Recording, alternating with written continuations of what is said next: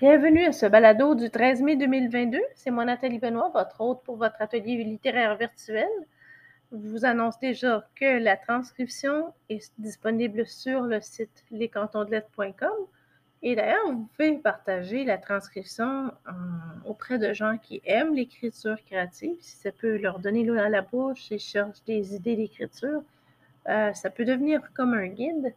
Aussi, j'ai euh, effectué quelques petits changements dans le balado, donc je les teste auprès de vous. vous pouvez toujours me laisser un commentaire, un message vocal ou en privé sur Facebook, Instagram, par courriel, les cantons de lettres les cantons de lettres gmail.com ou euh, tout simplement bien, euh, le médium de votre choix, naturellement. Donc, euh, je, pense que ça peut apporter une petite touche personnelle. Et parlant de personnel, je remercie chaque auditrice, chaque auditeur personnellement de m'écouter.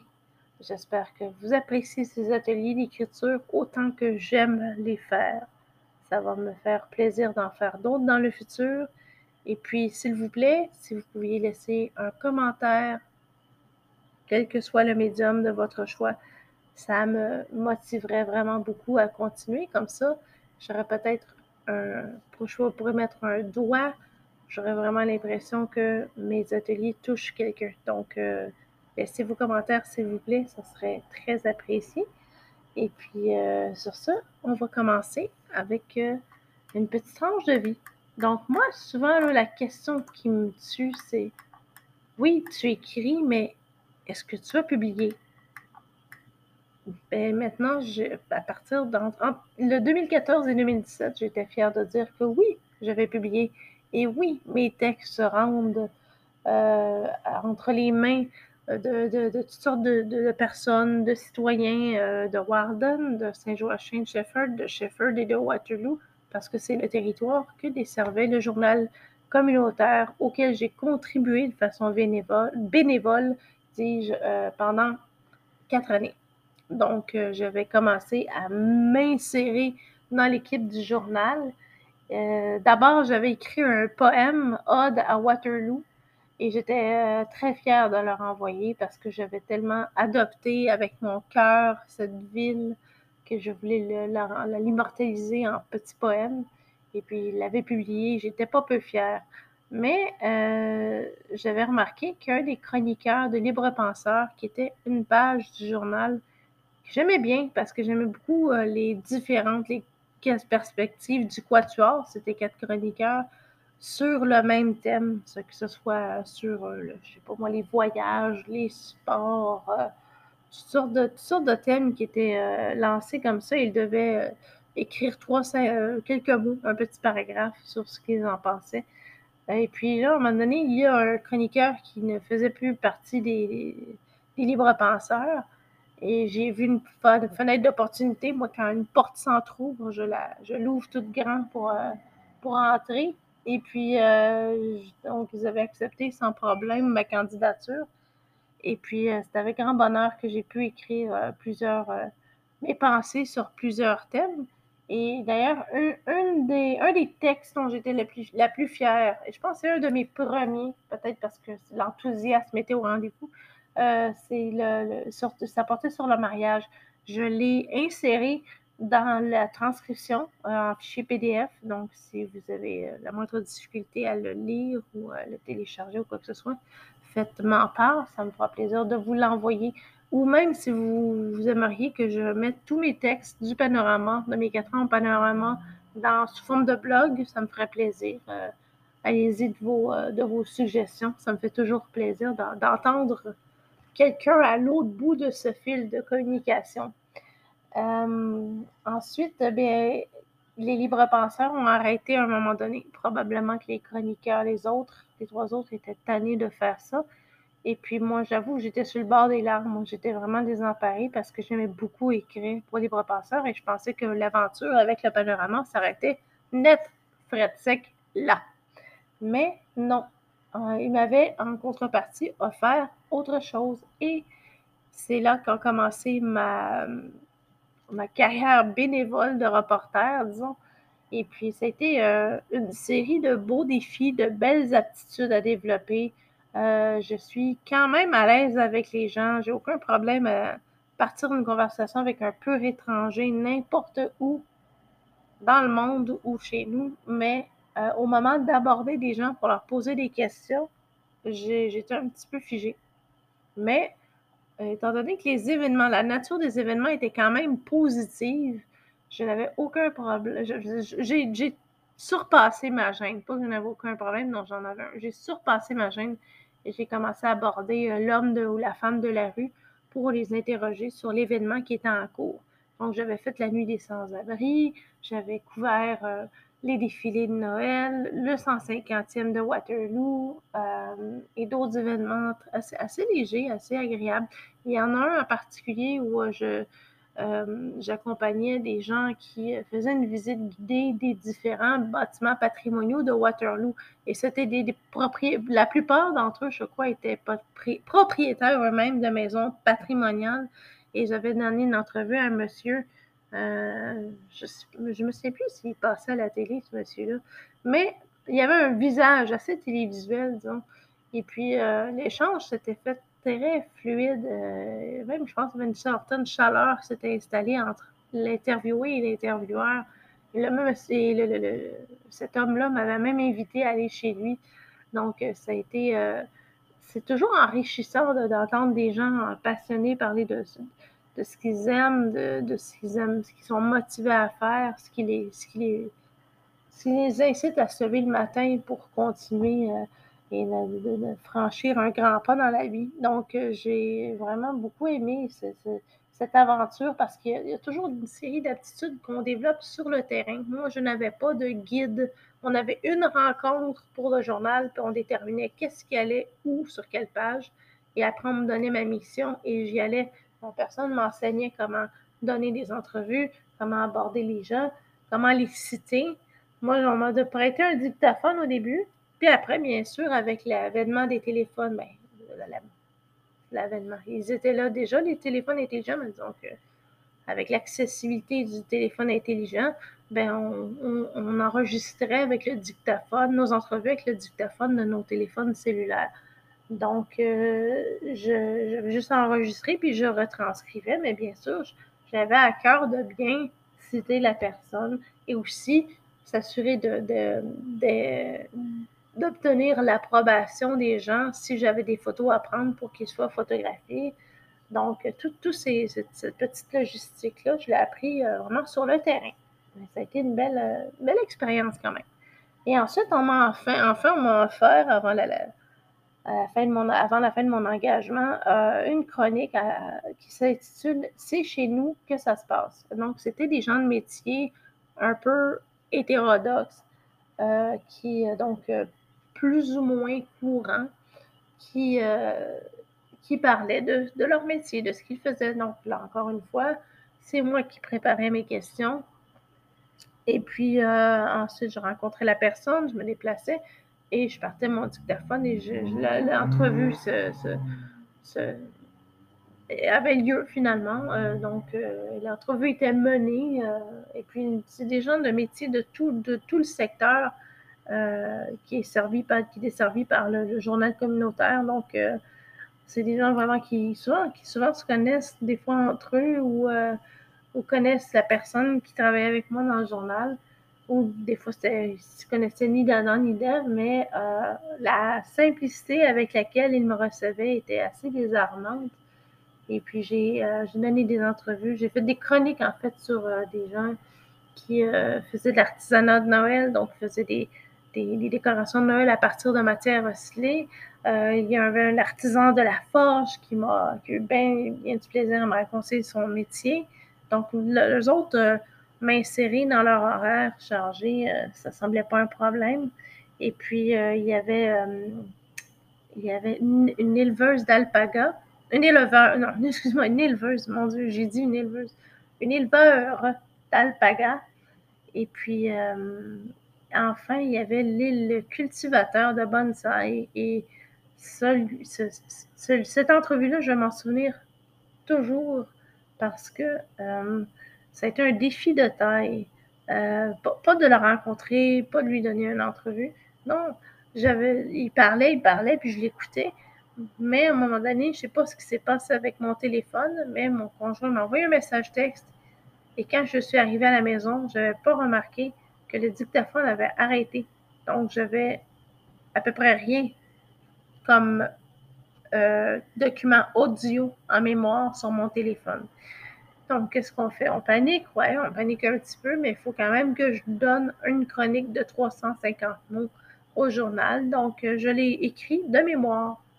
J'ai dû me souvenir de ce qu'il m'a dit et euh, de citer à peu près qu'est-ce qu'il m'aurait dit. Puis, quand la réviseur est passée sur une erreur sur une citation, je me suis dit, ben, pour un article complet de 350 mots, je pense que c'est écrit de mémoire. Je pense que c'est pas si mal. Donc, j'étais particulièrement fière et je crois que ma, ma mémoire n'était pas trop en danger à l'époque. Donc, ça, ça a été une, une véritable fierté. Et puis, euh, dans le fond, c'est quand on parle à des gens passionnés, on, est tenté d'écouter. Donc, je pense que c'est l'expérience que j'en tire. Les belles rencontres, la diversité des métiers, la diversité des entrepreneurs, euh, l'amour qu'ils ont pour ce qu'ils font. Euh, c'est l'expérience que j'en ai tirée de mon engagement au panorama, au journal Le Panorama. On avait bien sûr aussi des soupers pour les bénévoles parce que nous étions bénévoles, donc on avait des, des soupers annuels pour récompenser les bénévoles, mais on parle de tous les bénévoles, pas juste les, gens de l'équipe du panorama. Mais c'est c'est ultimement, ça c'était le, la cerise sur le, sur le gâteau. Moi, j'ai beaucoup aimé rencontrer des gens et parler avec eux et surmonter aussi euh, une espèce de zone de confort, de, la dépasser un peu. Donc, euh, je, je serai jamais reconnaissante à toute l'équipe du Panorama de m'avoir offert cette opportunité. Malheureusement, j'ai dû arrêter parce que euh, j'avais un travail quand même exigeant à l'époque, donc il fallait que je sacrifie quelque chose. J'avais ça, ma fille qui rentrait à l'école, euh, c'était trop pour moi. Donc, mais je ne serais pas contre peut-être ajouter un, petit quelque, un petit quelque chose à leur journal.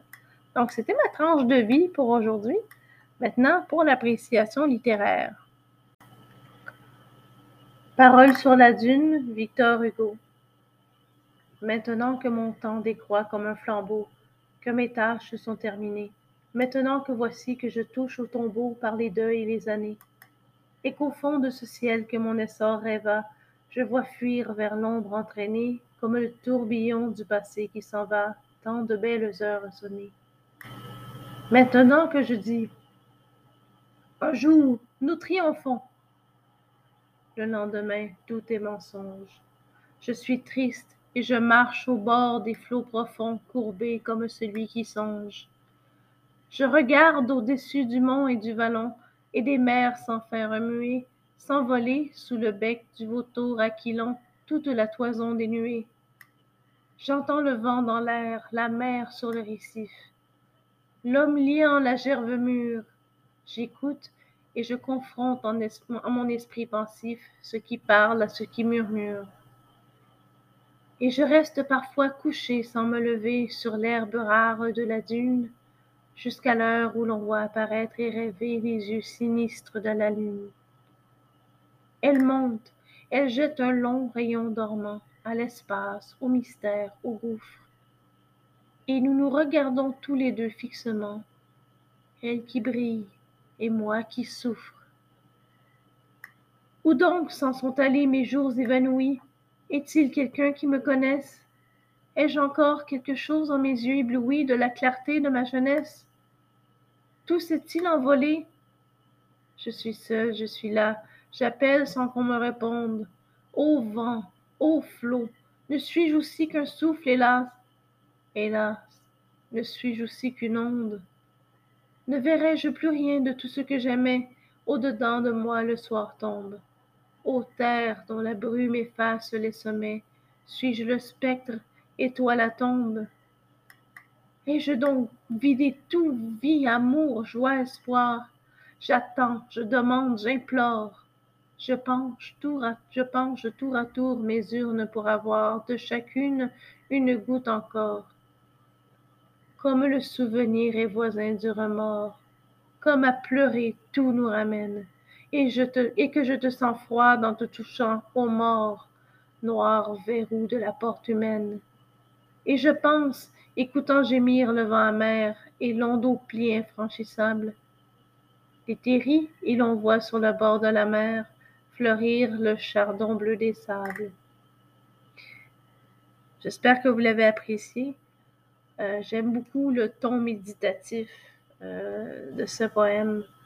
Euh, quand il dit J'écoute et je confronte en mon esprit pensif ce qui parle à ce qui murmure. et on voit qu'il fait une, rétrospection de sa vie. Et il commence à être âgé.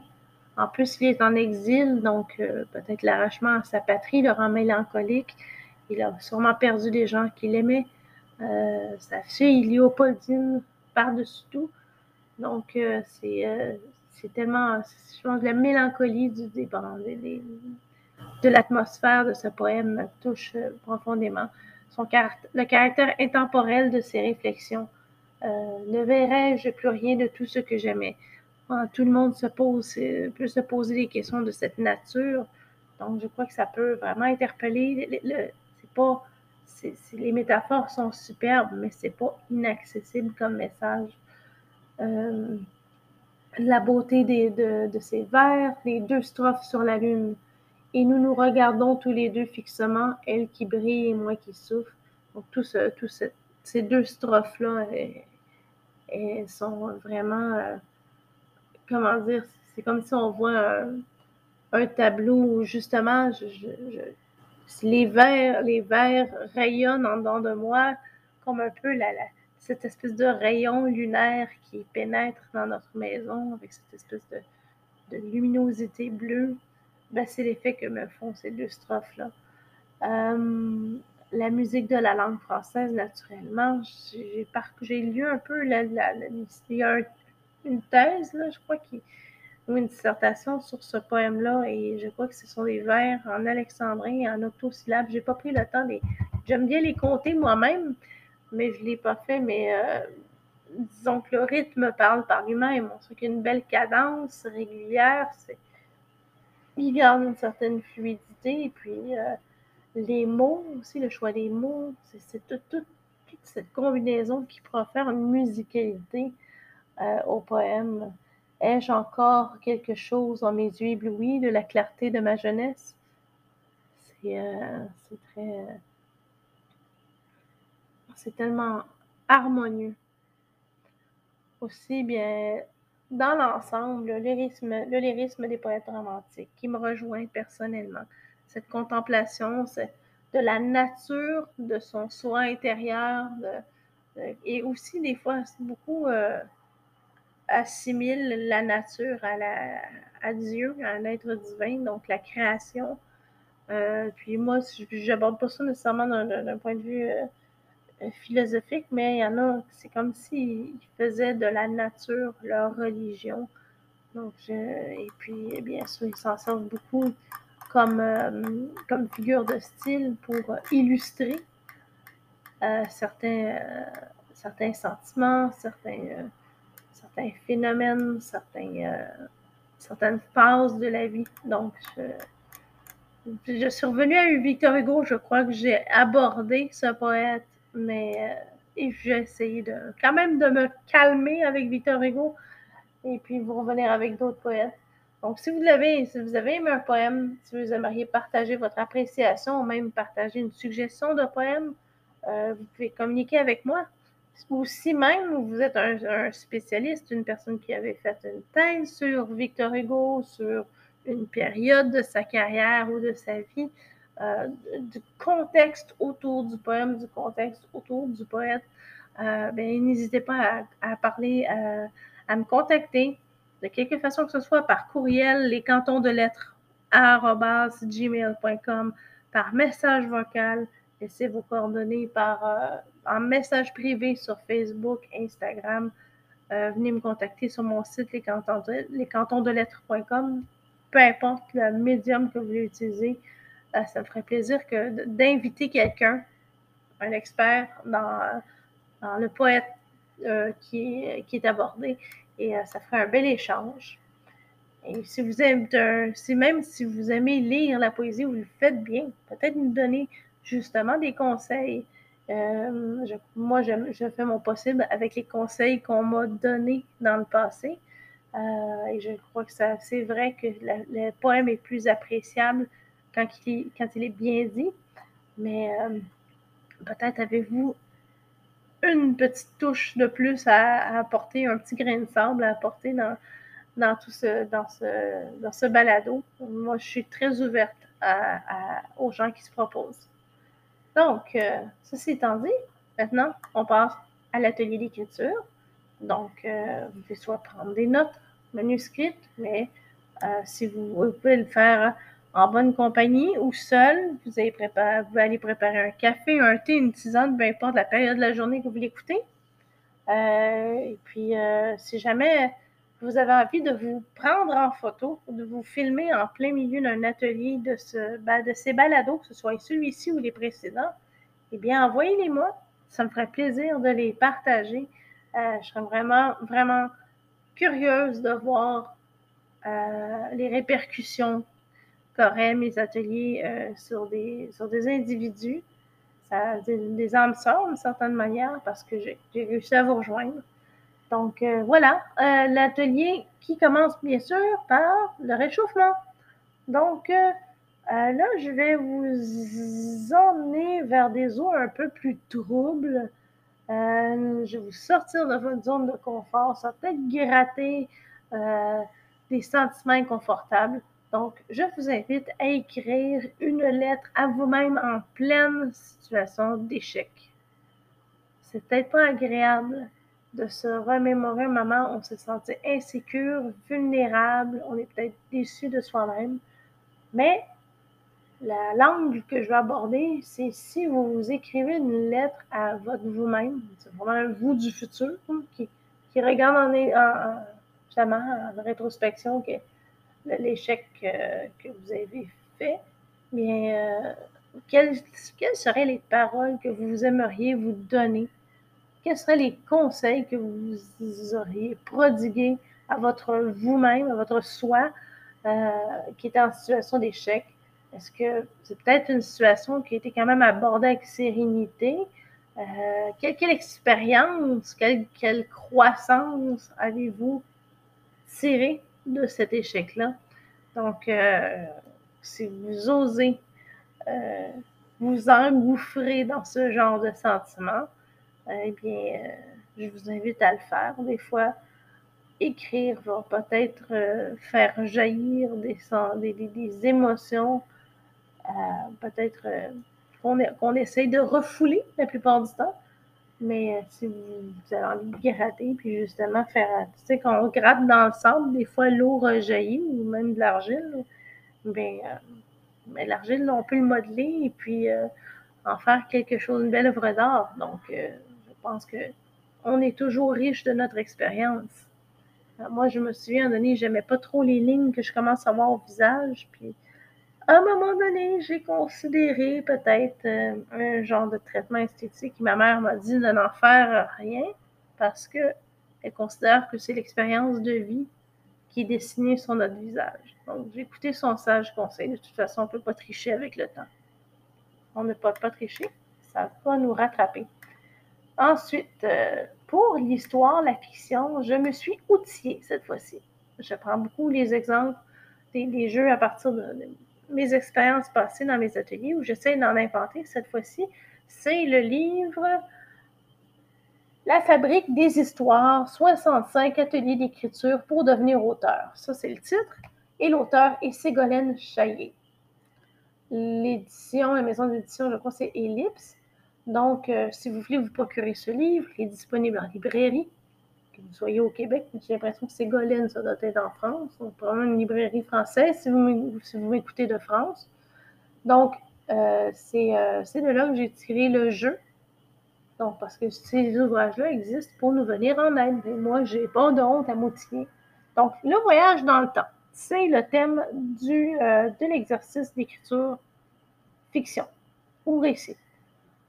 Donc, vous allez d'abord penser à un lieu. Et ensuite, vous faites d'abord un voyage dans le passé de ce lieu-là et vous décrivez avec force détail à quoi ressemblait le lieu avant l'aspect que vous lui connaissez. Donc, l'environnement, euh, les infrastructures, quelles odeurs, quel bruit. Allez-y de votre imagination.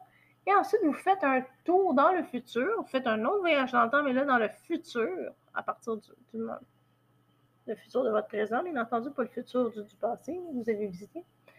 Et puis, euh, vous allez faire le même constat les mêmes observations par rapport à l'environnement, aux infrastructures, s'il y en a encore, euh, des odeurs, des bruits. Donc, euh, vraiment, là, essayez de vous plonger dans un, dans, un, ça peut être un monde, un monde qui existe. Si vous êtes plutôt du genre historien, peut-être que vous pourriez apporter votre passion de l'histoire à au moins à l'aspect à passer du, voyage dans le temps, mais peut-être vous pourriez faire des projections sur ce à quoi ça peut ressembler. Donc, euh, voilà, j'espère que vous allez avoir du plaisir à inventer, euh, à, dessiner avec votre tête, avec votre écriture, euh, des, des, décors dans le passé, dans le futur d'un même lieu. Là, j'ai abrégé cet exercice-là parce qu'il y avait pense qu'il y avait d'autres façons de le développer, ce jeu-là encore, mais je l'ai abrégé. Ensuite, la section poésie, ben, tout simplement, je vous invite à vous promener dans un endroit que vous jugez inspirant, que ce soit un chalet, un parc, un café, un sentier en forêt, un musée, euh, peu importe ce qui vous inspire, et imprégnez-vous des sensations et des sentiments qui vous habitent pour écrire votre premier jet. Après, vous pouvez le retravailler. Bien sûr, vous amenez votre carnet de notes et un crayon, un stylo avec vous. Donc, euh, il y en a qui s'inspirent dans la nature, il y en a qui s'inspirent dans l'architecture, il y en a qui s'inspirent dans un hybride des deux. Euh, et puis, euh, allez-y sans censure, mais après, il n'y a rien qui vous empêche de travailler, de changer des mots, de les déplacer, de, développer un peu justement le langage poétique à travers tout ça. Donc, c'est mon, petit mon petit exercice de poésie. Et pour la réflexion, j'ai été m'inspirer du poète. C'est euh, Victor Hugo, donc du poème qui a été abordé aujourd'hui. Ai-je encore quelque chose dans mes yeux éblouis de la clarté de ma jeunesse? Ai-je encore quelque chose dans mes yeux éblouis de la clarté de ma jeunesse? vous pouvez réfléchir à, ce, à ces vers-là, ces deux vers-là, et puis, euh, justement, faire un, travail socratique de se connaître soi-même, écrire librement sur ce que ça vous inspire, aller creuser justement dans votre, dans votre profondeur, aller, aller profondément dans votre jardin intérieur pour, euh, pour justement sentir les, en sortir les plus belles fleurs. Et après, vous pouvez toujours le laisser de côté, ce texte-là, et vous relire un peu plus tard et vous allez vous surprendre. L'écriture peut être positive pour l'estime de soi. Je vous le dis, je vais vous le répéter. Donc maintenant, pour terminer avec l'exercice de stylistique française de notre cher euh, Éloi Legrand. Donc, on va enfin, on va remplacer les propositions relatives qui, que par un adjectif qualificatif. Donc, J'en ai beaucoup comme ça.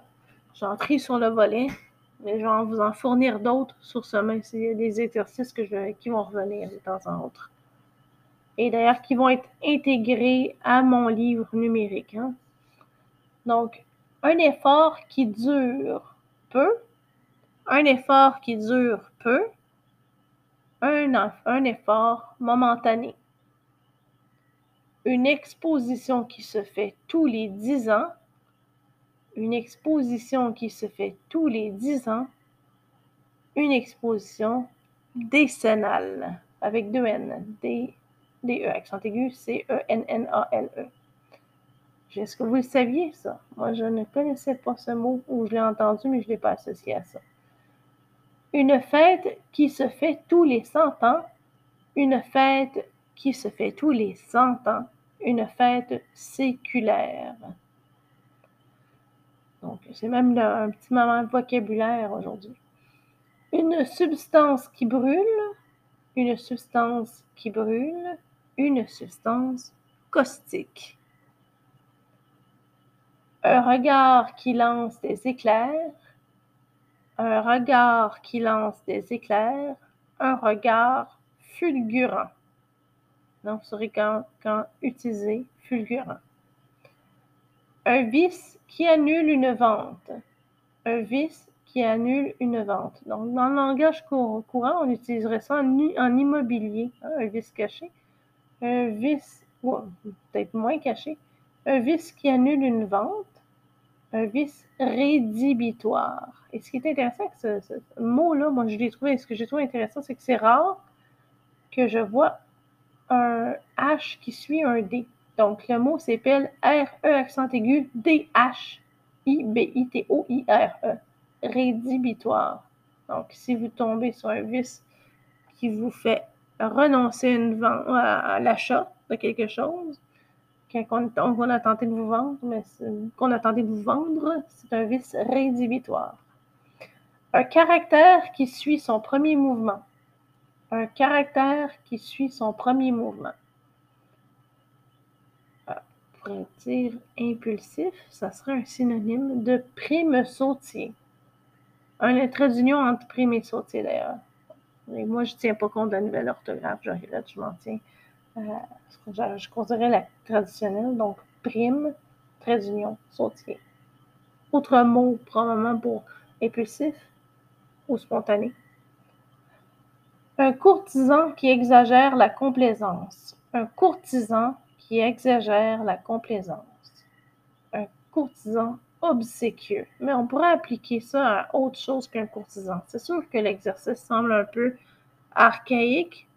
Euh, il n'y a plus de courtisans vraiment, à proprement dit. On pourrait dire peut-être euh, un vendeur, euh, un collègue même. Il y en a qui peut exagérer la complaisance.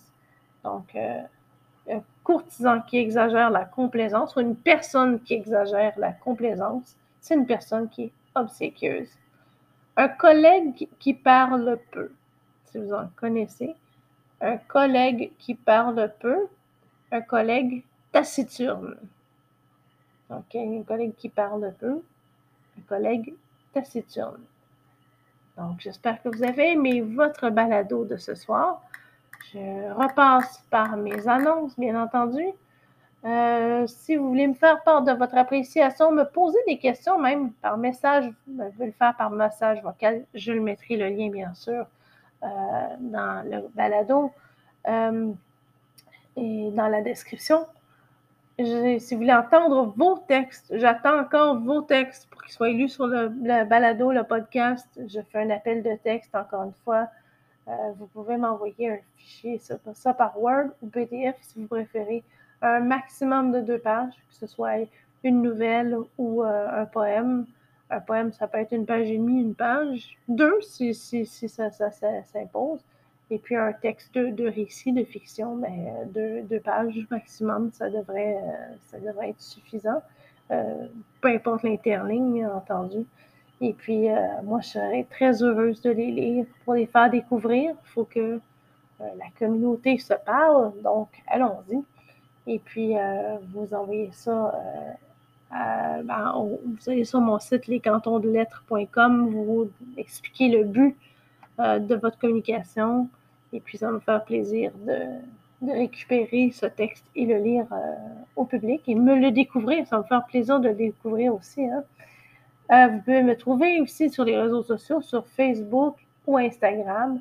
Mais pour les autres qui ne sont pas des grands adeptes des réseaux sociaux et je respecte ça, eh bien, euh, je vous invite à vous joindre à l'infolettre ou recommander l'infolettre à d'autres personnes qui aimeraient écrire. Donc, lescantonsdelettres.com encore une fois pour vous inscrire sur, euh, sur l'infolettre. Et moi, je vais vous faire plaisir de faire une communication, comme j'en ferai peut-être euh, sur mes réseaux sociaux, mais en plus élaboré pour vous apporter euh, énormément de matière à écrire, à réfléchir, à apprécier et euh, à contempler, comme les magnifiques poèmes euh, dont nous sommes choyés, que nous sommes choyés d'avoir et de pouvoir lire à répétition. Donc, sur ce, je vous souhaite une excellente soirée et, comme toujours, que votre muse vous accompagne.